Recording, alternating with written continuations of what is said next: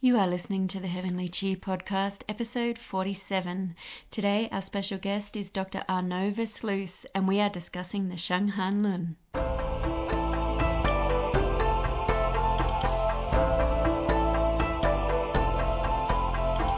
Hey everybody, I'm Fiona Gitcham. And I'm Claire Pyers.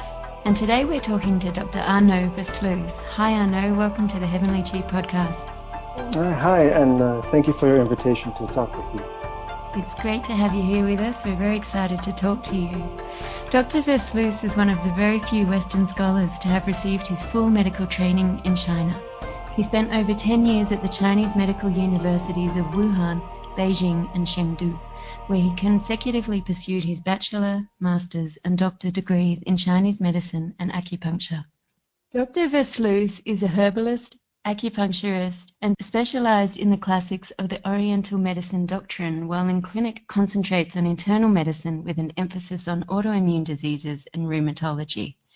Dr. Versluis worked as an assistant professor and clinical supervisor at the Chinese medicine program at NCNM from 2003 to 2008. He is an internationally renowned lecturer, often teaching in Europe, Canada, and Australia. He has published many articles on acupuncture and botanical medicine and has completed a book on the science of herbal prescriptions. The Heavenly Chi podcast is produced for your enjoyment and professional development. Show notes and continuing professional development resources are found at www.heavenlychipodcast.com.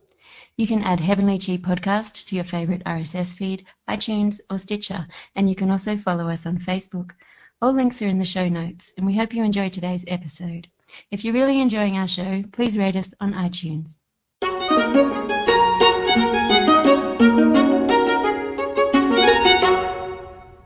Hi, everybody, and welcome to this episode of the Heavenly Chi podcast. And hello, Arnaud, welcome. It's Hi, really guys. great to it's really great to have you here talking with us. I'm particularly really excited to be able to talk to you because I'm looking at doing some of your courses next year, and I I would like to start by asking you if you can introduce the way that you work with Chinese medicine for our listeners. And I know that in general you're focusing on the work with the Shanghan Lun, um, but I would like to hear from you how that fits into your practice and how it came to be your focus. That's a pretty big question, actually. Um, my, the Shanghan Lun does not fit into my practice in as much as it actually is my practice. Um, for about uh, 18, 18, 19 years now, I have practiced exclusively um, from the or with the methods of the Shanghan Lun and the Jingui Yaolue. Um, when I was in China, still uh, in the late 90s, I started uh, following this one very specific teacher, uh, Dr. Zheng Rongxiu, and um, he was a Shanghan Lun expert, uh, trained outside the university system, and so all he did, all he knew was just Shanghan Lun and Jingui Yaolue. So he never used formulas that weren't part of that system. And so um, by studying with him, I also took on that same style of practice, which is just exclusively using kind of the, the methods that Zhang Zhongjing used to use back in the Eastern Han Dynasty. And so that's my practice. All I do is herbal medicine. I don't do acupuncture or tuina.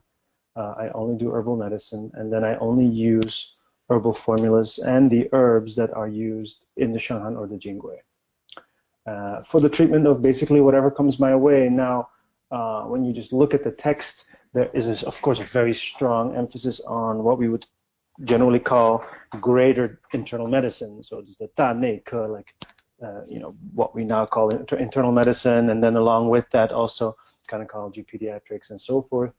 Um, not so much emphasis on external medicine or skin conditions per se, though um, if they arise from an internal uh, problem, often we still treat them uh, successfully.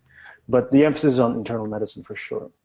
And, and you mentioned that I kind of work on autoimmune diseases. This was not necessarily by choice. When I did my master's degree in China, uh, in Chengdu, um, I I ended up working a lot in the in the rheumatology department working on rheumatoid arthritis and things like that. And because of that, you know, kind of developed a little bit more experience with that class of illnesses. Um, and so over time, patients with those conditions have kind of found their way to to to me. But but it is kind of my unofficial uh, specialty, as I do treat anything that comes my way. So, working with the Jingui Yaolue for herbal medicine, is this where you started with Chinese herbal medicine? No, no. I was 18 years old and I moved to China. So I finished high school in Belgium. I'm originally from Belgium. Uh, moved to China, learned Chinese, and then enrolled in Hubei College of, of Traditional Chinese Medicine for my bachelor in medicine. And so I just did the regular the regular program. You know, you'd have all your basic courses for the first few years, and then uh, once you get into your fourth year, is when you start to study the classics, where you have your uh, Sida Jingdian, like your four great classics, uh, Neijing, uh, Shanghan, Jingui, and the Wenbing school, which is arguably a bit younger than those other ones. But um, I really took a liking for the classics. I really fell in love with with the classical literature, the classical way of thinking, and I really felt that a lot of the answers that I wasn't finding satisfactory answers, a lot of the uh, answers that I couldn't find in the regular TCM, I was actually feeling like I could find them in the classical literature, and so I, it was my strong desire to specialize in the classics. That being said, that's not so easy per se because the people who still work on the classics tend to be more 75% academic versus only 25% um, clinical. Um, you know, pure classical clinic clinicians uh, have become a rare breed in China, and so it was quite difficult to really find my find find a find a teacher. And so I just started searching, and I that search led me to Beijing, and I, I interned for half a year in Beijing in the hope that I would find somebody there who practiced classically exclusively, but that actually didn't really happen. Very good experience, nevertheless, with my teacher there, but it wasn't exactly the same. And so ultimately, um, through serendipity, actually ended up uh, leaving Hubei College of TCM, and then after graduation, and then enrolling in Chengdu University of TCM for my master's. And then via uh, via I ultimately ended up meeting my teacher who never trained in the academic world, who didn't um, he didn't hold a, a, medical degree at all. He just trained in discipleship setting, and therefore he was 100% clinician. he couldn't uh, he couldn't really teach or explain to save his life. I mean, he could explain, but from a purely clinical perspective, coming from purely his clinical experience. And so, um, so it, I started with Shanghan, exclusive Shanghan practice in about my fifth year once I got to China. After be, after getting to China, in about my fifth year in China is when I started that journey of of committing exclusively to the classics. But my basic training before that was all TCM, just like standard curriculum. What kind of things did you notice in clinic during those first couple of years when you committed exclusively to the Shanghan style of practice? Um, what did I notice after I did only classical or before I started classical? Yeah, so obviously I'm I'm guessing that you were considering doing that because that's what your clinical results were guiding you towards. Yeah, yeah, yeah. That's exactly it.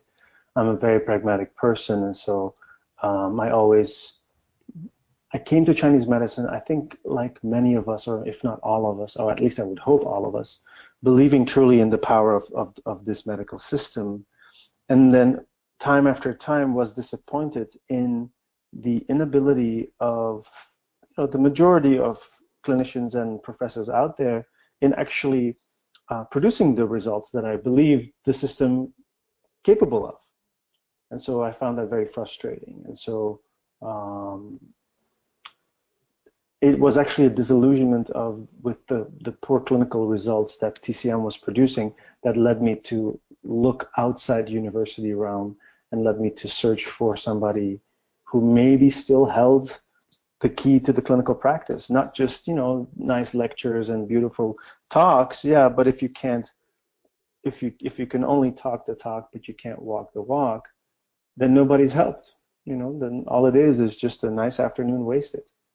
And so um, finding my teacher who couldn't really talk very well, like he wasn't a, an instructor, but his clinical results were above and beyond the results that all my university professors were producing. And so for me, that was very convincing. You know, it is a, it is not a medicine designed to talk about. It is a medicine to truly help people with, and so the results have to be there. And that was it. As soon as I saw that, I dropped everything else and I committed exclusively to that. And I guess that's the thing that you know, for most of us, we're not academics, we are in practice and we've got patients coming to see us and we want to get good results for them.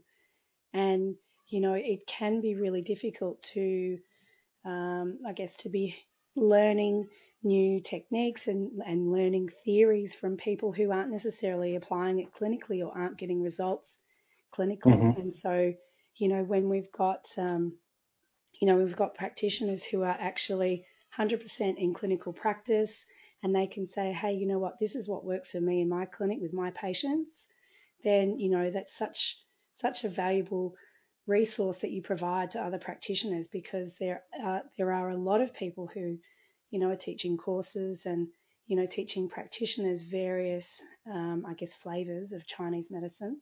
Um, mm-hmm. Not necessarily all of them are in full time clinical practice, and not necessarily all of them are getting great results with their patients.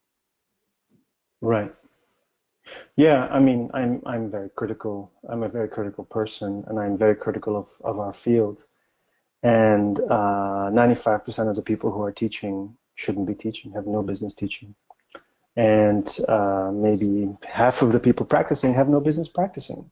I don't think the the training that people receive nowadays in the universities and in the colleges uh, worldwide, including in China, actually equip people to be good clinicians. I think you are almost set up for failure at the get-go. You are not being taught a waterproof, uh, uh, fail-safe system. You're being taught, you know, dis- disparate, um, kind of unconnected uh, little techniques here and there and then you kind of try to fit them in together and then maybe sometimes it works and sometimes you're lucky and you can replicate the results you had last week but then sometimes it looked like it was the same presentation but then it didn't. You weren't able to produce the results and you just kind of haven't been equipped with a, a really good clear system of thought that allows you to really know when something works why it worked and to know when something didn't work, why it didn't work. And so a lot of the stuff that's being taught is completely discombobulated. You know, we are not being taught a system anymore. And um, that's what's killing Chinese medicine. That's what's uh, decimating our efficacy. We are capable of producing a high level of efficacy, but we're not doing it right now. It's, we're just not, it somehow is outside of our, our reach, and it shouldn't be.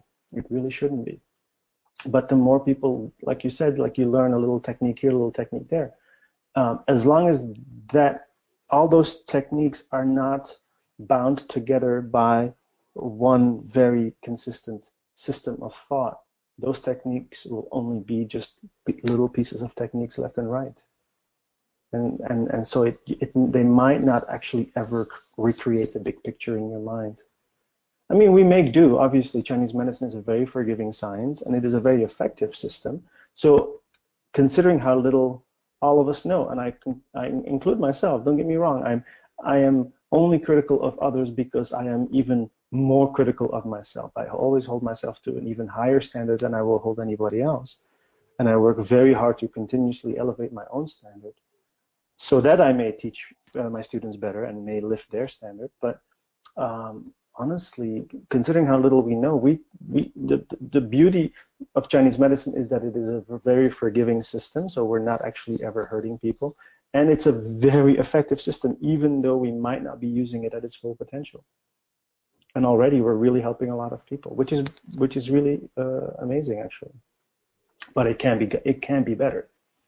And um, you know, I think we need to work continuously, strive to make it better. And the way it is developing now is not conducive of creating a, recreating the traditional classical system of practice. The way that Chinese medicine is developing now, it's becoming highly westernized and it's becoming adulterated and polluted. And um, I don't believe that that will yield the results that we're all looking for. I don't think that's going to happen. Maybe I'm wrong, but I'm I'm very skeptical about the future of Chinese medicine at large. I think it's interesting what you're saying, and I have been thinking about. Um, Claire and I have been discussing the idea of preparing a kind of a panel so that we can get a bunch of people in Chinese medicine to actually discuss the future of Chinese medicine and things that we can do. So this is, I think, an, uh, an interesting part of it, and it.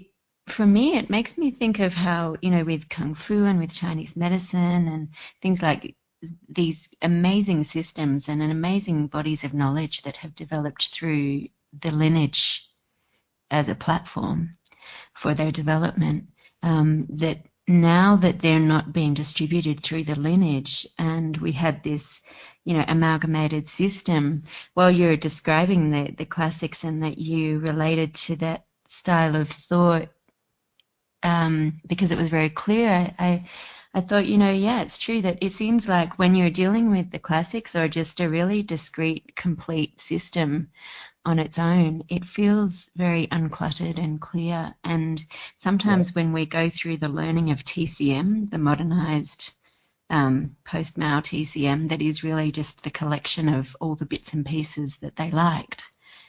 Um, it's yep. not really one discrete lineage system that's been held intact, and it does seem a lot more cluttered as a system to figure out as a practitioner which bits you're going to use and work with and which bits work for you and which bits you get results from and which bits you don't and there's i think there's more of a probably more of a, a variation in how that's going to work for each person it's oh. uh, like you say maybe there's more holes to fall through Yeah. Well, I think, you know, you just mentioned that they created a system with the bits that they liked, but actually, if only that were true, um, I think that the system was created, the system was mostly created, uh, like you said, you know, Maoist Chinese medicine was created to fill up, fill a void in, in their public health field. And so um, they needed to be able to produce, you know, fairly capable or at least workable level uh, clinicians um, fairly fast in a in a large scale production style setting. You know, one classroom, 300 people, 400 people. Um, and so then you know they, they, couldn't make it too hard, obviously. Uh, so we couldn't go too deep. So the curriculum had to be kind of simplified. And then furthermore, as they started kind of deciding what was going to go into the curriculum or not, you know, uh, everything was decided in committee, and notoriously so, when things get decided in committee in China, people don't actually fight and put into the final document what they all believe was the most important piece of information or the most valuable piece of information. Ultimately, what makes it into the, the document is the thing that nobody actually was too offended by. So it's it's they coming at it from a political correctness point of view you know, like if one person were to say, let's say in committee, I believe we have to put a heavier emphasis on Shang Han Lun style thinking in our curriculum, but another person who maybe came up through discipleship in a different discipline, not in a Shanghan Lun discipline, would say, well, what gives you the right to say Shanghan Lun is better? I believe that my style is actually the style that should be more represented. And so they kind of had to duke it out, as we say in, in, in America. They kind of had to um, clash a bit. And so ultimately, a lot of the things that might have been too contentious never made it into into the curricula, into the textbooks. It's just the stuff that everybody kind of could settle on. That not that, that wasn't too abrasive to any uh, stakeholder of that process. That's the only the stuff that made it into the curriculum. And so a lot of things were left out. A lot of things were left out. So it wasn't necessarily oh let's only let's put all the good stuff in. It's actually let's put the stuff in that everybody can agree on rather than, yeah. than just efficacy. I was admittedly being just a little facetious when I said just put in the stuff that they liked because I also know that a whole lot of stuff that was expunged to do with the spiritual and the magical side of things, which is one of my favorite areas to work in, you know, that stuff missed out as well. Yeah, especially the field of acupuncture suffered even more than the field of herbal medicine because uh, from the communist point of view, you know, coming from a purely materialistic worldview, because of course the idealistic worldview was not allowed at the time. So herbs are much easier to agree upon and are much more politically correct because they grow somewhere. You can touch them, you can taste them, you can put them under a microscope, you can actually even, um, you know, commercialize them. But acupuncture and a lot of the, the talk in the acupuncture discourse is, is highly spiritual and highly philosophical.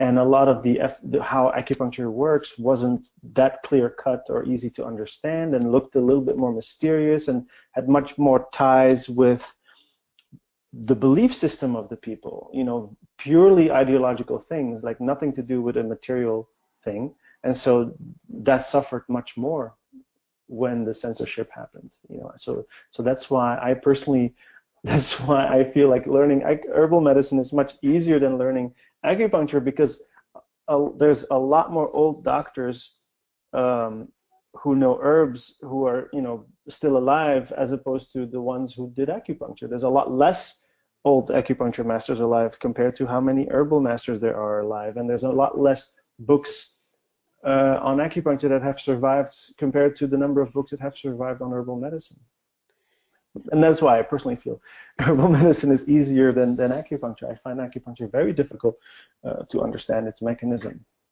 You know, I have to agree there, and I find that one of the most frustrating components of learning acupuncture and developing your expertise as an acupuncturist is, you know, when you try and go back and find that information, a lot of it is kind of, you know, locked up in those family secrets and, oh, it's a secret lineage or, you know, we can't reveal that information to you. And I think that's where, you know, like the Tan School of Acupuncture and people like Kiko Matsumoto who have kind of turned their approach into like a formulaic approach that they're teaching people this is the framework that that we use and it's you know it works for us people just kind of really go for it because it's a full system you know as you mm-hmm. say that idea of having a complete system that you use um, you know, that's really effective, that, you know, in its entirety, you don't kind of have to know anything else. And I think that, you know, it'd be really great if there would be more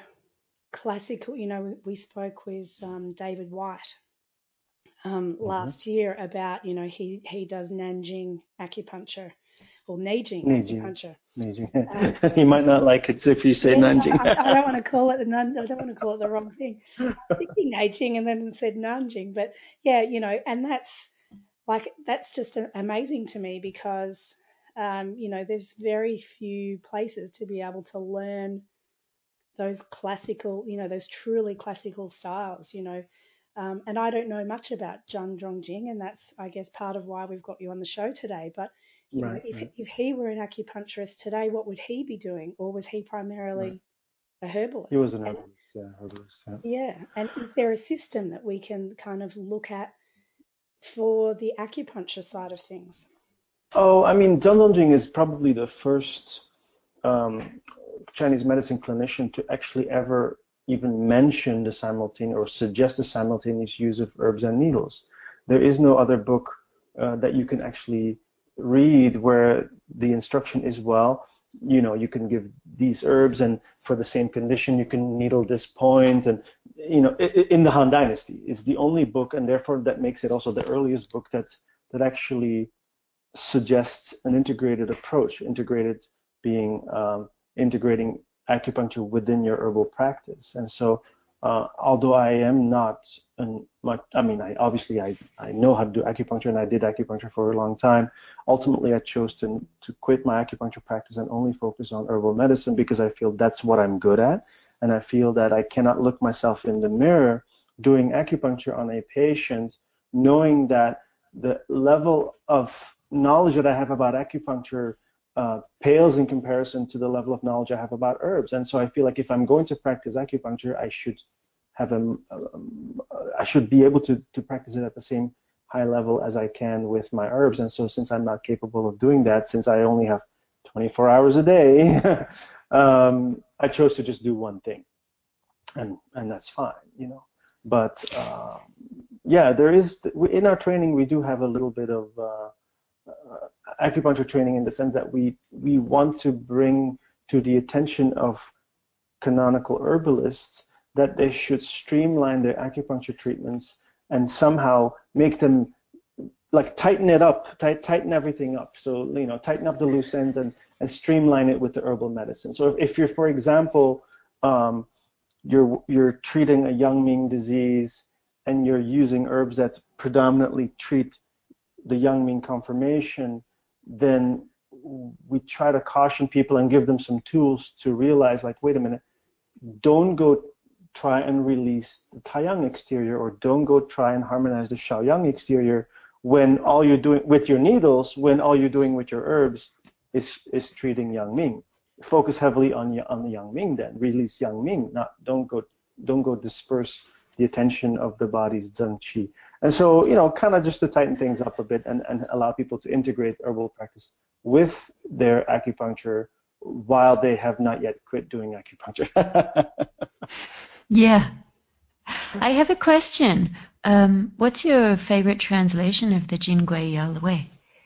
Uh, I mean, this is a difficult question for me because I I, I never read translations. Of course, I mean, I, oh, I went to school in yeah. China and I did my whole training in Chinese, and so um, Chinese is like a second language to me.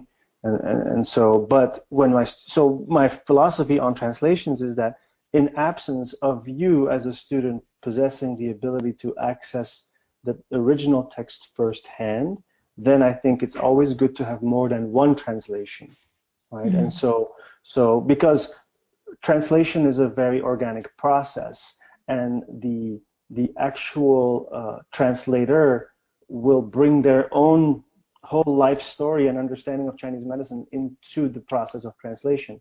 And so, one person might translate a sentence as meaning one thing, but another person coming from a different place, having a different educational, clinical, uh, life background, might find something different or or see a different meaning in the, in the same sentence.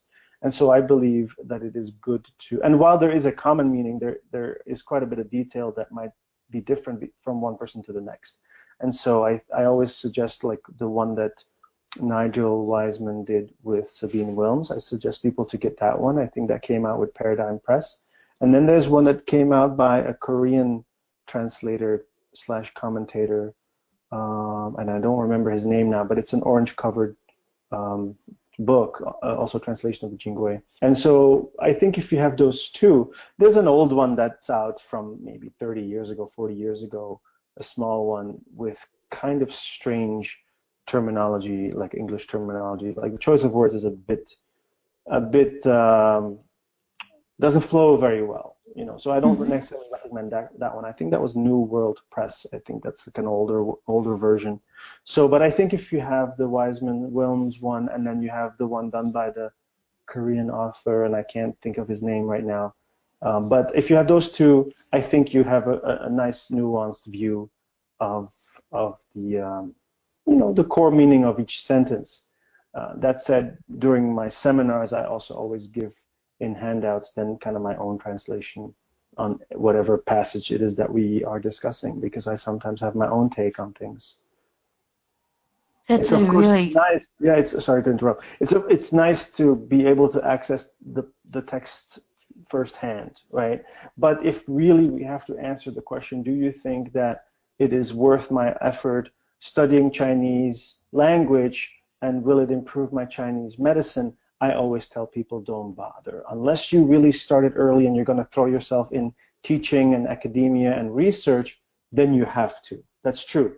But unless that, if you're just if you just want to be a clinician, I think there are more and more translations coming out, and you just find a good teacher who can bring the text to life, and you will be fine. The time you will, the time you would have to spend on mastering the language to be able to ultimately um, independently read and understand and actually put to use the classical text, that is going to take many, many years. And if you just spend those years studying with a good teacher who teaches you, tells you how the clinic is done, you will make much faster progress and you will have a much more direct result in your practice, you know, you, with your patients, your income levels will will rise. I mean, all that, all that stuff is going to be very direct. Great. So when Claire asked you earlier if you've got a book coming out, perhaps one day you'll you'll translate this for us as well. Yeah. Yes, that is indeed the plan. I mean, the books have been written in my mind. Now I have to find a way to get them on on paper. I mean, I I have an extremely busy schedule. I teach uh, an insane amount of seminars. I run two busy practices.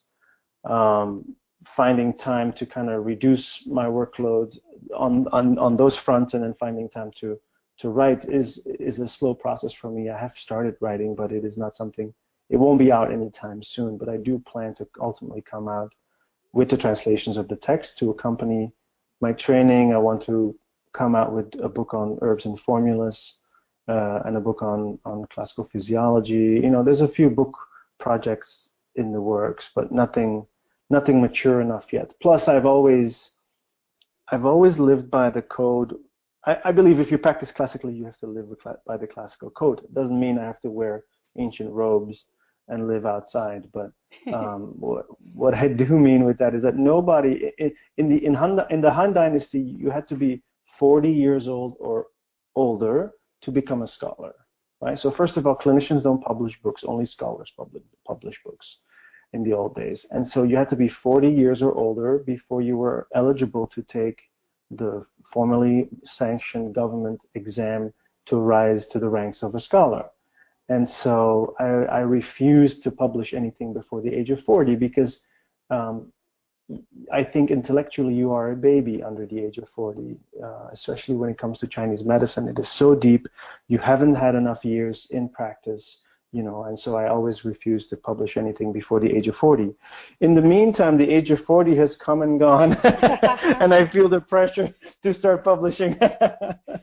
so I did. I have started working on it, but uh, it might take a few more years before the first book comes out. well, you know, you're such a you, you're such a great speaker.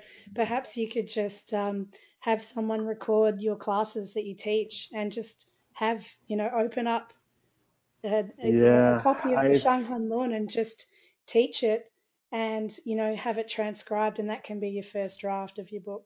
I, I am very well aware of that and um, and many many people have suggested that to me and um, I am too much of a, of a perfectionist to allow myself to do that. That's that's my problem.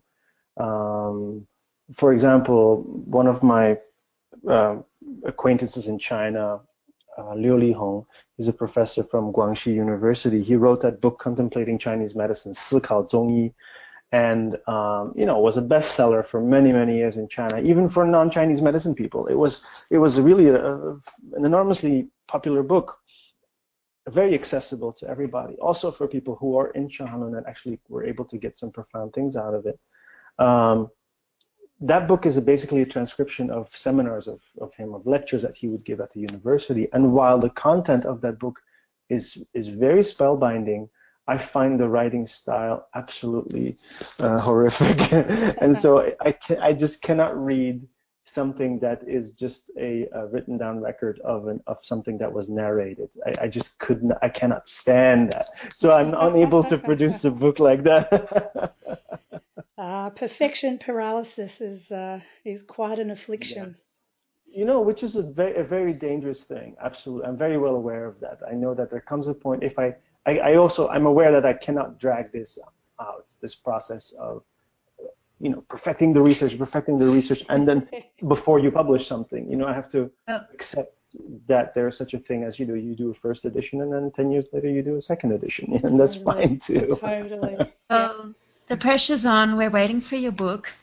As are many okay, many practitioners around the world are also waiting. Yeah, I'm actually the, I, I, actually don't even need external pressure. I'm I'm, I'm very good uh, very good at giving myself pressure. I think I think we picked up that on that. I'm yeah. wondering if we can talk about the Shanghan Lun and perhaps mm-hmm. some things about the Shanghan Lun and what you would like to share with people, what you would like our listeners to know, those that haven't studied it. Um, in the degree that I did, I got lucky and I got a whole subject on it um, in the degree. It was a fairly good focus. It wasn't major, but it was pretty good. Um, and I've noticed other people haven't had that in their course. So um, I'm thinking of a couple of things to do with the six conformations. Perhaps we can talk about those a little. And even just to clarify or go into why you call them conformations and why that's a more accurate term than the six phases, which I think most students of TCM are actually more familiar with. Well, I mean, or the six stages, six, which you know, um, yeah, what's in a word ultimately, right? I mean, um, I, you know, I let me preface it by saying that, you know, I know a number of languages. I'm from Belgium, and we grow up learning a lot of languages. And languages, the study of language has always come easy to me. Um, I'm not saying Chinese is easy, but but you know, it I, I enjoyed learning it, and I was able to learn it, and and so forth. Um, I don't enjoy learning language for the sake of just mastering that language. As such, I am definitely not a perfectionist when it comes to the, the perfect word choice. I am not a sinologist. I am not a linguist. I'm a clinician. And the language is my my interface through which I can communicate with this, you know, ethnic medical system that we call Chinese medicine. And so um, when I, you know, came to Portland to teach here, and my colleague Heiner Fruehauf, and he was using the word conformation, and he is indeed a sinologist, and I, I, I actually, you know, never really gave it any second thought. That it fit for me. That that that word fit, and so I didn't feel like I needed to look any further to find uh, a different word for that. Now, the reason why it fit is because, and this is now the next thing I'm about to say is part of a century-long debate. So Shanghan Lun commentators and scholars have argued and are still arguing as to whether the Shanghan Lun is it truly a channel differentiation system or is it something else? Right? Is it so basically is it really like a Jingmai Bianzheng? Is it like a channel differentiation, channel and vessel differentiation? Or is it something else? And so I would think that, and some people are very strict with that. They say, no, it is purely a channel-based method of differentiating. And I don't subscribe to that theory.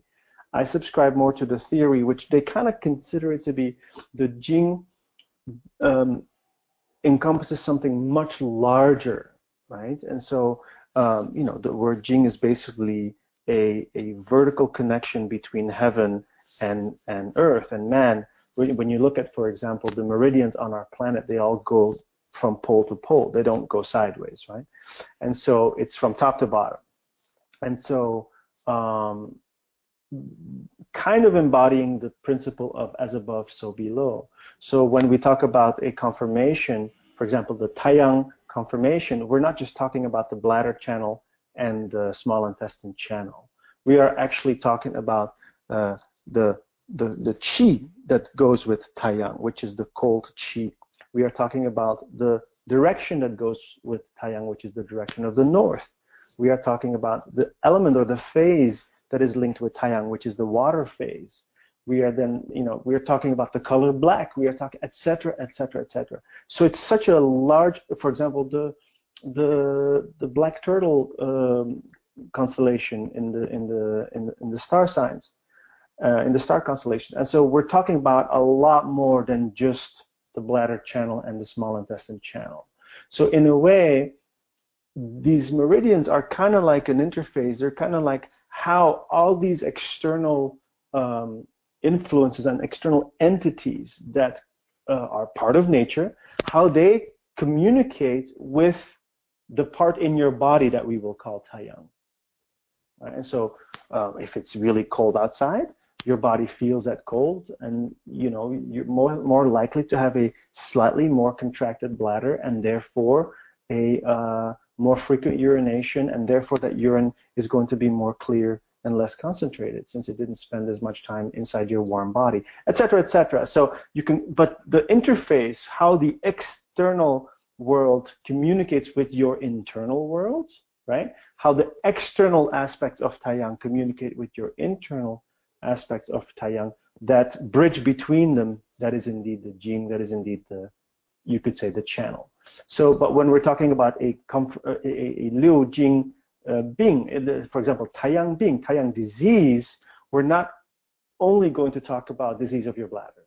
We're going to talk about disease of the bladder, disease of how the cold of the bladder is because the warmth of the small intestine, which is normally in charge of warming it, wasn't, uh, you know, was disabled through an external uh, pathogenic influence of cold, etc., etc., with symptoms of frequent urination, etc., etc. So we're talking about such a large grouping of things that actually it's it's that's why kind of the where the word comes from we call it a conformation because it it's a, a group of things that all are linked with Taiyang. So it's all these things conform with the essence, the core idea of what Taiyang represents. And that's kind of where that word comes from. In German, like I teach a lot in, in, in German speaking regions, they don't have a word conformation. And so they actually use the word constellation, which in English gives us a bit of a, almost like an astronomy feel, which is not necessarily what ideal but uh, in, in German, that's kind of the, the word that they seem to consider that approximates it the best, which, you know, which is exactly that. Like when a, a layperson who doesn't know anything about stars looks at the night sky, you just see thousands of dots, thousands of bright little dots, but you don't see the lines that connect the dots, right? So once you are trained to really know what you're looking at, then, for example, you can say, oh, these seven here okay, that now that's now that's the big difference. Now I understand, or or this and that constellation. So to the trained eye, things are linked. To the untrained eye, things look completely uh, unattached and completely uh, separate from each other. And so that's kind of the idea behind the word conformation is that it's a it's a big grouping of things. And so um, other translations that have been used by other commentators, for example, was Jingji, which is also used in the in the um, uh, in the Neijing, which is kind of like um, there's a time component to the word Jingji. It's you know it's sometimes it's phase or epoch or or so forth. You know periods can be used as, as such. Uh, another way is um, another word that was used is Jingjie, Jie being like a realm or a world. So then uh, clearly kind of showing like, well, there's lots of topographical areas on the body that belong to Taiyang, not just the bladder alone. And so ultimately, I think conformation is a nice word to kind of uh, represent all of these different meanings. But it is definitely not only um, the channel. You know, if you want to do channel differentiation, you know, you mentioned that you've talked to uh, my good friend uh, David White. Uh, channel differentiation, you know, you can find that in the Neijing, right? There's two types of diseases of the channel. One is called shidong, right? When the channel is stirred by something. Uh, and one is suo sheng, which, you know, when the disease is engendered from the channel itself, in, from, from the inside out. And so two types of pathologies. And the Neijing describes very clearly, for example, when the small intestine channel is stirred, then the symptoms are XYZ versus when the small intestine channel physiology uh, is disturbed by its like is is is uh, when the small intestine channel is sick because of its own dysregulation from the inside out. It has a, another grouping of symptoms, right? That is pure channel differentiation. And when you compare the channel differentiation of the Jingmai Pian of the Neijing with the symptoms of uh, six conformation differentiation, there, of course, is well a little bit of overlap, but actually they're, they're quite different. I'm going to say if they have 10, 15% overlap, some channels more, some channels less, uh, it'll be a lot. Mostly they're quite different still. So, so ultimately, in conclusion, I would say it is not exclusively a channel differentiation system. It's a lot bigger than that. So that's a that's a really interesting point. If we've got, you know, a discussion in the Neijing of here's the signs and symptoms of, you know, let's stick with a small intestine channel. You know, when the small intestine channel is affected by some sort of disharmony, here is the signs and symptoms. How how then would you um, I guess, would you apply your knowledge as a clinician to say, okay, well, this person is going to do better with acupuncture because they kind of fit this system better? Or, you know, it, like, does it then make the herbal, like the application of herbal medicine, more complicated for that type of, or is, or is that more of a theoretical argument? The classic state, so the Neijing itself states that um, well, there's a few different passages that are relevant to your question, but I think the one that I personally find the most relevant is where the Neijing uh, says, well, in the ancient days, in ancient, in upper antiquity or ancient antiquity, the minds of people were very pure and people lived in balance with nature. And so when they would get sick, the diseases could not penetrate deeply. So they could actually still cure themselves or heal their own illnesses using uh, guided movement and breathing exercises. In Middle Antiquity, you know, a little bit maybe let's if we have to put a number on it, Upper Antiquity to me means that you know people living as cavemen. Yes, indeed, a caveman or woman lives in balance with nature because they live a life just like an animal would live a, live their life, you know, perfectly in balance with nature. Uh, and they don't have these all these complex emotions that humans have. And so indeed the diseases couldn't penetrate deeply. Their zhengqi was stronger. You don't see animals get sick at the drop of a hat like humans do. Um, in Middle Antiquity, the Qi Bo says that you know people's minds started to suffer more pollution, lifestyles started to get more sedentary and farther removed from the normal balance of nature, and the diseases could start to penetrate already a little bit more deeply. And then he says, well, then it was good for people to heal their illnesses using acupuncture and using the rubbing of animal fats, which basically means massage, know, body work. Know, like, um, you know, now we have nice smelling, fragrant massage oils, but back in the day we had to use butter or something like that. Yeah. And then he says nowadays, and of course when Qi Bo talks about nowadays, you know, we are talking about 2,500 years ago. He says that the minds of people are impure, people are suffering uh, tremendously, you know, lots of mental turmoil, emotional turmoil. Their lives are completely unnatural. They are completely off balance with the laws of nature. And their diseases have become so toxic and are so deep in the body that only herbs can cure. And so if that is a statement made by Qi Bo 2,500 years ago, then I can only think that it hasn't gotten better since then, that people are even farther removed from nature, that people live more unnatural lives. And truly, I mean, of course, I'm an herbalist, right? So this is a, a very important passage that I live by, which is that people come to me with such deeply rooted physiological imbalances that you need a chemical solution for a lot of these problems. Mm.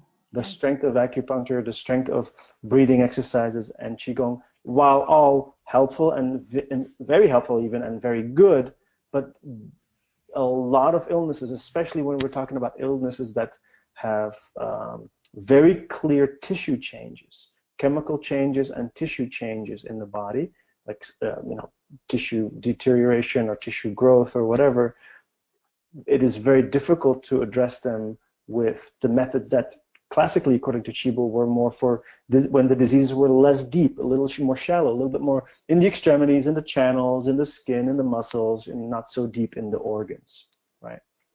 And so, from that perspective, herbs are are very important. Zhang himself, there's a, a third version of the Shanghan Lun called the Jingui Yuhan Jing. It's the, the jade envelope inside the golden cabinet classic. And it's also compiled by Wang Shuhe in the in the Jin dynasty. So he compiled Shanghan he compiled the Jingui Yaolue Fanglun, and then um, he compiled this kind of third book with some of the stuff that he got his hands on, some of the scrolls he was able to to get his hands on. And in that, in the preface to that work, although it's hard to say, it's hard to attribute the preface to to Wang Shuhe or, or whether it was written by somebody else during the Tang Dynasty. But that aside, um, he does Zhang Zhongjing. It is kind of in the text. It says it's Zhang Zhongjing talking, right? Um, you know, talks a, a lot about. He says, well, when when the illnesses are in the extremities and in the channels, uh, and there's congestion in the circula- in the circulation through those channels, use needles, use massage, the rubbing of animal fat, use movement, use breathing, all that stuff.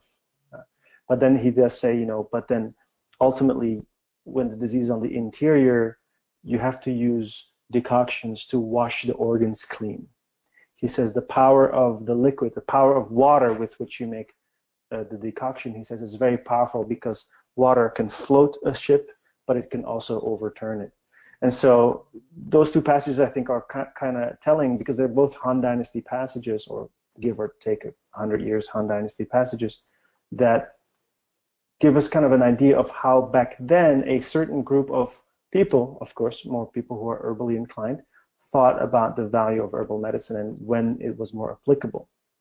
Um, and if I may add another uh, aspect to the answer, which is that I don't believe that Chinese medicine, that the whole of Chinese medicine, Tuina, uh, dietetics, um, you know, Dao Yin, like, you know, Qigong energy movement, um, acupuncture, herbs, etc. I don't believe that it was ever intended to be practiced by one person. And I think that's one of the big traps that we have been misled by TCM to think that we're supposed to somehow practice it all, do it all, know it all. Actually, Zhang Zhongjing, uh, not Zhang Zhongjing, excuse me, Qi says it in the Neijing, he says it very clearly. He says, um, there are so many different methods because there's so many different people, but nobody should try to master them all. You should just choose one and stick with it, right?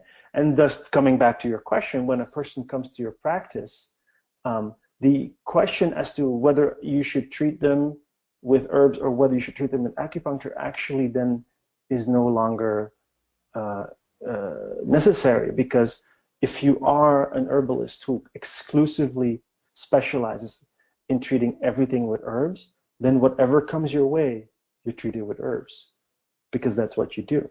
And if you are an acupuncturist who is exclusively specialized in acupuncture, and you know, because it is such a difficult field, um, I feel that I do not have enough. I personally feel I do not have enough hours in a day to even properly study and develop my herbal knowledge, let alone trying to tag on uh, learning acupuncture on top of that. I don't think I am personally not humanly capable of that. And so I can't but but simplify my life and but focus on one thing. And not just all of herbal medicine. I do not have the mental capacity to focus on every style of herbal medicine. I can but focus on one style of herbal medicine. And I actually believe that the eclectic nature of Chinese medicine as a field, it was never intended to be embodied by every single practitioner within themselves. I don't think the eclectic nature of, of our field was supposed to be something that we, we were all eclectic practitioners. No, the, the field is eclectic because the field is a grouping of you know countless individuals who each are experts in one thing, one style you know, one herbal style or one acupuncture style or, you know, and, and actually a lot of problems disappear when you approach it that way. And it's a very professional way of having a field, such as, for example, Chinese medicine could potentially be. Because, you know, if somebody is, let's say, specialized in acupuncture only, and they encounter a case that is so uh, toxic as Qi Bo would describe that herbs are needed, then you know you just refer them to somebody who only does herbs. There's nothing wrong with that. That's a very professional thing to do. And if somebody who's an herbalist encounters somebody who comes in with, you know, a pulled muscle or I mean, I'm not trying to belittle uh, uh, acupuncture as if it can only treat that, but I'm just saying something very black and white. Something comes in and says, "Oh, I lifted a box yesterday and I threw my back out and I need some acupuncture." Well, then obviously I'm not going to bother giving you herbs. I'm just going to say, "Why don't you just go get uh, some acupuncture and maybe some Tuina or something like that. And I think that's a very professional way of, of functioning as a field. But I think we've been misled to think that we got to do it all ourselves. And it's just not possible to be as good as we should be if we try to do it all ourselves. It's just not possible. You know, I really like the comment that you made about, um, you know, that you feel like you've, you know, you're dedicating so much of your brain space when you're not, you know, in with patients, and I guess even when you are in with patients, but to, you know, consistently learning and, you know, looking for new knowledge and new ways of applying the information you already have. Can you give us an example of something new that's come to your mind or to the way that you've practiced in the last year or two that's really made a big impact? New, I mean, of, there's just something that has all of a sudden opened itself up to me. Yeah. I, I can put it that way.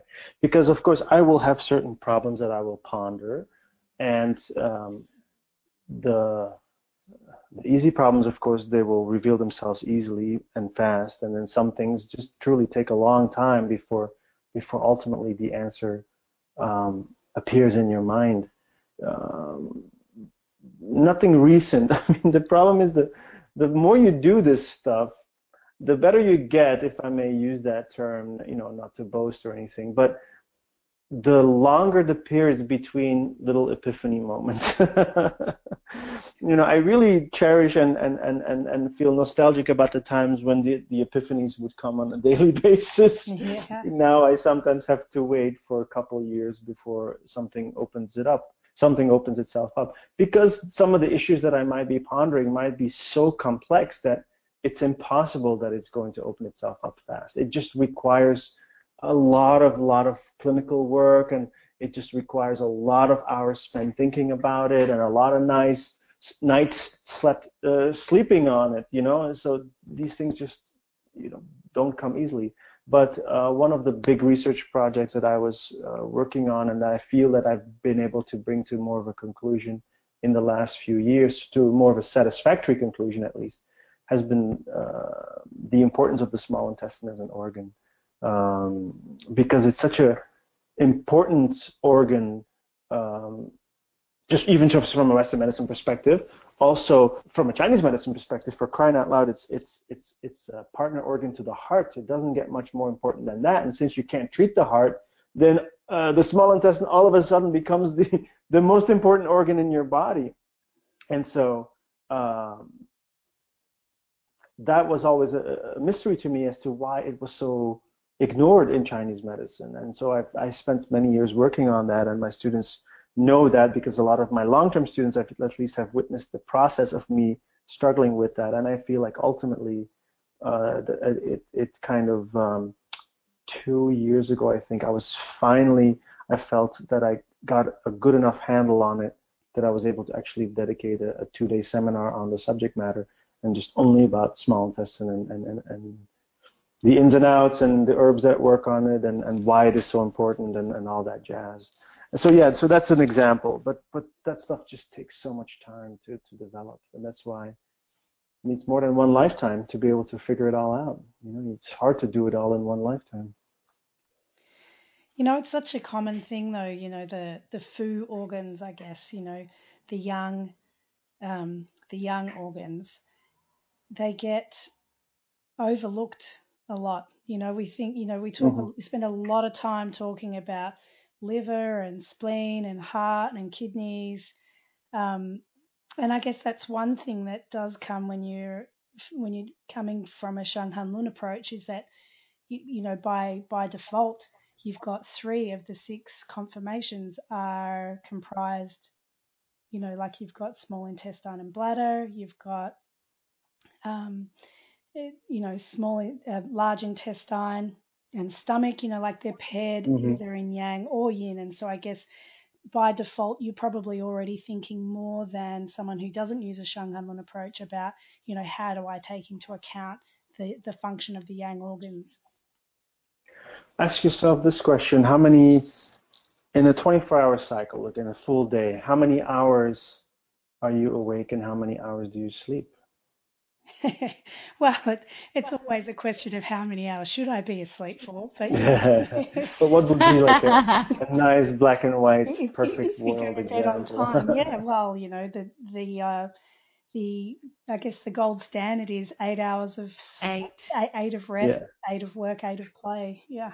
So two thirds of, of the world is dedicated to yang, and only one third is dedicated to yin. Yang is a far more important principle in in our world. We are the product of a sun worshipping culture. We are mammals. We struggle to keep our body temperature up, and yeah. so yang is extremely important. And so the hollow organs uh, being more important are just uh, characteristic for a medical system that focuses heavily on function. And our modern way of approaching TCM and valuing the solid organs so much is just a sign that we are very materialistic beings nowadays. Mm. Not on movement and not on function. Hmm. Yeah, you know, that's something I really, um, you know, I agree with as well. I've had far more success in, you know, supporting people who've got problems with their liver by looking at how do I, you know, help the gallbladder, you know, that, that kind mm-hmm. of yin yang partner and, and using that as a better, you know, far better approach. And that's just, you know, that's just from a standard, you know, yin yang partner mm-hmm. approach, not kind of necessarily having anything. Well, then mm-hmm. you have to then go and develop your treatment protocol around what you're actually going to do about it. But um, yeah, I I definitely have spent the last few years looking more at the yang organs. So yeah, I'll um, it's a good reminder about the small intestine because it does get overlooked. You know. Yeah. Yeah, it's uh, it's it's a very lonely organ. it gets no love. uh, it's getting a lot more love, I think, uh, from the perspective of people looking at the gut bacteria. Although it's not really meant to be happening in the small intestine. Right. I think that the expanded function of the small intestine organ that we perceive in Chinese medicine is, is the equivalent that's getting all of that attention on the gut biome at this time. Mm-hmm. But, oh, um, yeah, absolutely. You know, I mean, like small intestine bacterial overgrowth is such a hot topic now. And, and I got to say, from a classical perspective, I don't know what the, I kind of don't know what the fuss is about. It's really not that hard to treat. I'm sorry, maybe I haven't, uh, maybe I'm overlooking something. But once you understand the physiology of the small intestine, and it, that once you understand how crucial and uh, small intestine physiology is in that, and what you need to do onto the body to restore proper small intestine physiology, once you understand that, it really isn't that hard you know, but it's just not something that it, that we're being equipped with in standard TCM training. Mm. What are some of the Oh, maybe I think Claire and I have the same question. What are some of the main things about the small intestine that you feel a lot of the TCM practitioners these days aren't really getting in their training or I well, know, I mean, it's it's not even just TCM. So in the Han Dynasty, something very important happened, which is that uh, Bian Que introduced Mingmen theory into the medical field. And Mingmen theory is not inherently a medical doctrine. You know, it comes more from the cultivational field. And so the Mingmen theory being kind of that fire uh, that lives in the lower abdomen between the kidneys, etc. Um, a lot of the things that, that, that we talk about when we talk about the Mingmen are actually functions of the small intestine. And so a lot of the herbs that we later said, oh, this strengthens Mingmen fire, actually all it does is it warms your small intestine. You know, it is the small intestine is indeed the fire inside the water because like as I said earlier, Taiyang is the cold water of the north, but the small intestine from a phase perspective is imperial fire. So the small intestine is indeed imperial fire inside the cold water of the north. Right? And so the Mingmen theory has just created a ton of confusion and it has actually suspended the need to talk any further about the small intestine. And ultimately, all we ended up with small intestine qi stagnation and heart fire relocating to the small intestine, and that's all we get in TCM. But it doesn't cut it. You know, we kind of just so uh, like Zhang Zhongjing does not use Mingmen theory. The whole Neijing does not have the concept of a Mingmen. The concept of a Mingmen is much more part, much more uh, spelled out in the Nanjing, and is not inherently a medical piece of theory, right? There's nothing wrong with it, except for the fact that because we've been working so much and using so much the concept of Mingmen, is that we've been overlooking the small intestine. And once you realize that actually a lot of the functions of the Mingmen are small intestine functions, the, the actual organ which is palpable and you can feel it and it's right there, you know, much easier to relate to, and you can link it now with conformations and all that. Um, it opens up a world of, of treatment possibilities that, that otherwise might have been neglected. Listeners will um, will be will be asking because Arnaud is saying, "Wow, you know, so, um, you know, small intestine bacterial overgrowth so easy to treat." Tell it. Can you share some examples of um, the type of formulas that you'd be using with patients who have SIBO? Well, out of risk of maybe, well, first of all, if you want to treat the small intestine, most often you'll be using aconite formulas. And so I'm a little reluctant maybe to just um, uh, tell everybody in your audience now to go out and, and, and start using aconite prescriptions because that is indeed still a group of a family of prescriptions that does require a little bit of training to be able to use effectively and safely. Um, so so on that level, it'd be a bit hard to take it out of context and just say, well, this formula is really great and that formula is really good too, because if a person doesn't have the pulse indication for a certain formula, then that formula could be very, very bad for them. So from that perspective, I would say um, maybe that's not the wisest way to to address this in the limited amount of time that we have here.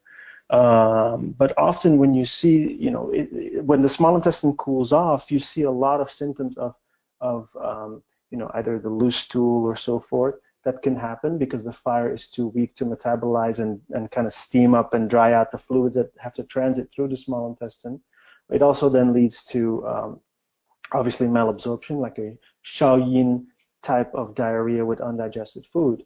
The other is also possible is like when the small intestine is too cold, is that under the influence of cold, uh, physical matter contracts, and then the small intestine actually goes into a cold spasm or a cold contraction, and then you can actually have an accumulation of things in the abdomen, things not passing, you know, like the methane type, where people have like uh, uh, distension and bloating and fullness and and and and um, not too much elimination, but uh, too little or, or very sluggish or very unsatisfactory.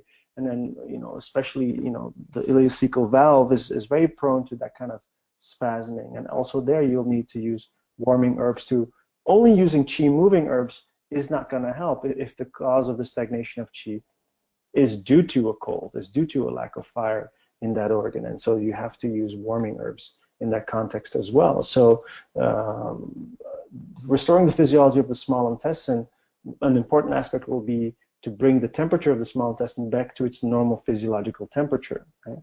And then there's other aspects as well. I mean, it could also just be because, of course, every organ has three layers, right? A, has a chi layer, a water layer, and a blood layer. And so when I'm talking about warming the small intestine, you could warm the blood layer of the small intestine as well. And then you're using more the cinnamon type of prescriptions.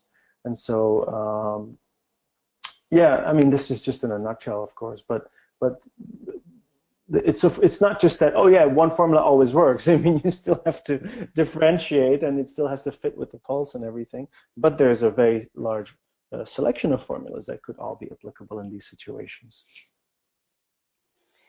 i think that um, what our listeners will definitely get out of this episode is that uh, if they do want to learn more about this, that of course you do run courses regularly and there's a lot to learn, all of the intricacies around um, the Shanghan Lun and the Jingui Yao approaches to herbal medicine is, um, you know, it's a whole, yeah, I mean, you know, you could go all the way down the rabbit hole to Wonderland, you know, yeah. in terms of learning. Ke Yunbo said it quite aptly. He's a, you know, uh, uh, Shanghan Lun commentator, quite famous. Um, he he once said that you know the, the, the it's not an easy path. Like get, you know getting your foot in the door and, and walking this path, learning Shanghan Lun, and basically it means that learning a Han Dynasty style of practice um, is hard at first. It does take quite a bit of an overhaul of how you do things and a, a, a kind of a revisiting everything you think you know and kind of recalibrating everything you do. And but once you've done that and gone through that process um, you will see you will notice that you are able to deal with a much wider range of of conditions and also uh, conditions of a much greater uh, difficulty Uh, you'll you'll you'll find yourself tackling things that maybe a couple years ago you might not have been able to tackle. But it just it it does take a bit of work, and that's why we definitely don't treat this stuff lightly. Where I'm just gonna throw a few formulas out there. You know, it's it's we offer a training system that allows people to kind of really redesign how they work with herbs and redesign their herbal practice. It's not just one or two seminars and you come learn a few techniques and you you you go away. As a matter of fact, doing that creates a lot of confusion and and can be uh, quite bad for your clinical confidence because you kind of get things a bit sh- shaken up, but not enough to settle settle it all and put it all back together. And so, yeah, our training does take a, a couple years, kind of just doing part-time seminars on weekends. Um, but you know, we've trained many people now. You know, we have graduated close to 300 people our, for our training system, and it, it, it, the, the, fastest way of doing it, like we do it in the U.S., is at least two years of work. And then we've got another couple hundred people in the pipeline who are actively taking this training right now. And the the feedback that we always get is that people are really just are able to have much more confidence in clinic, and they just are able to have better results with a much more heavy duty selection of conditions, you know, so that just is testament to to that they've gotten better, that their ability to understand things has has grown, has matured. Yeah. yeah. But it is it is not just a little seminar. It, it does it is there's quite a fair bit of study to be done. But once once you've you're in the system and once you're really comfortable using it, um, yeah, the, the the amount of of confidence and certainty you have in your diagnosis and your prescriptions, and also therefore how it eliminates your anxiety in clinic because we all have a bit, a bit of anxiety in clinic because we're trying to really deliver results to our patients. They are suffering. We are in this field because we really want to help people, and so it's really um, it kind of takes a lot of that anxiety out of the out of the picture, and so you're a much more settled, confident, happy practitioner and not you're not doing things because you really are desperate to produce results. Like you very clearly know what to do now what to do next where are things going going to be in a couple days where are they going to be in a couple weeks? You have you know your, your game plan is always very clear. And that's important. That's something that i personally felt tcm was not giving me. Yeah. Yeah that's definitely something that's um, lacking in um, in the mainstream education. And um, I know quite a few people who've done your, um, who are learning with you, and um, they all speak very highly of um, of the approach that you teach. So. Um, thank you, thank yeah. you. I appreciate that. mm. I think also being able to communicate with that kind of clarity about what you expect to happen next and where you're going to go next is something that patients really value and they're always yeah. asking for. So if you're the kind of practitioner where the plan that you lay out for them as being the most likely journey um, mm-hmm. is accurate, you know, then that definitely is, is really important in patient retention and trust in that relationship. Absolutely, mm. absolutely. You are the captain of the ship, and they come to you for guidance. And uh, I think it's extremely important. And if you're not confident, even though you might try to fake it or might put on an air of confidence, the patient knows. They always know. They feel it. You know, just like an animal feels when you're afraid of it, you know, and it's the same way. There's a lot more information that that is passed, you know, beyond what is being said. And so it is extremely important as a practitioner to, to find that confidence, to really find that um, that certainty. And even certainty, knowing that when something didn't work, you know for sure that there is nothing else you can do that is going to make it work. So you know for sure that this needs to be referred out. It is not going to be you who is going to fix this. This is, it is, you know, I always say to my students, it is more important to know what you cannot do than knowing what you can do right? Because if you don't know what you cannot do, then you're just stringing people along half at yeah. time, and that's not good because you're wasting valuable time and resources of your patient. Mm, definitely. Yeah. Uh, well, I think we need to wrap it up because we've run out of time. But uh, cool. thank you so much for um, for coming on the show today and for um, sharing all of your insights and your knowledge. It's been so great to uh, to finally meet you after hearing so much about you for so long. Yeah, thank you so much for the invitation. It's always uh, always nice to be able to connect with uh, with new people, new audiences, and I hope everybody enjoyed it. I enjoyed it. It was great talking to you, and thanks for talking with everyone and sharing some of your information. And for any of our listeners, if you have any comments or anything to add, you can make those on the Facebook page for Heavenly Chi you know, if you're interested in doing some further study with Arnaud, then we'll link that up in the show notes as well, where you can find more information about doing training with Arnaud. Thanks everybody for listening. Bye for now. Bye for now. Bye bye.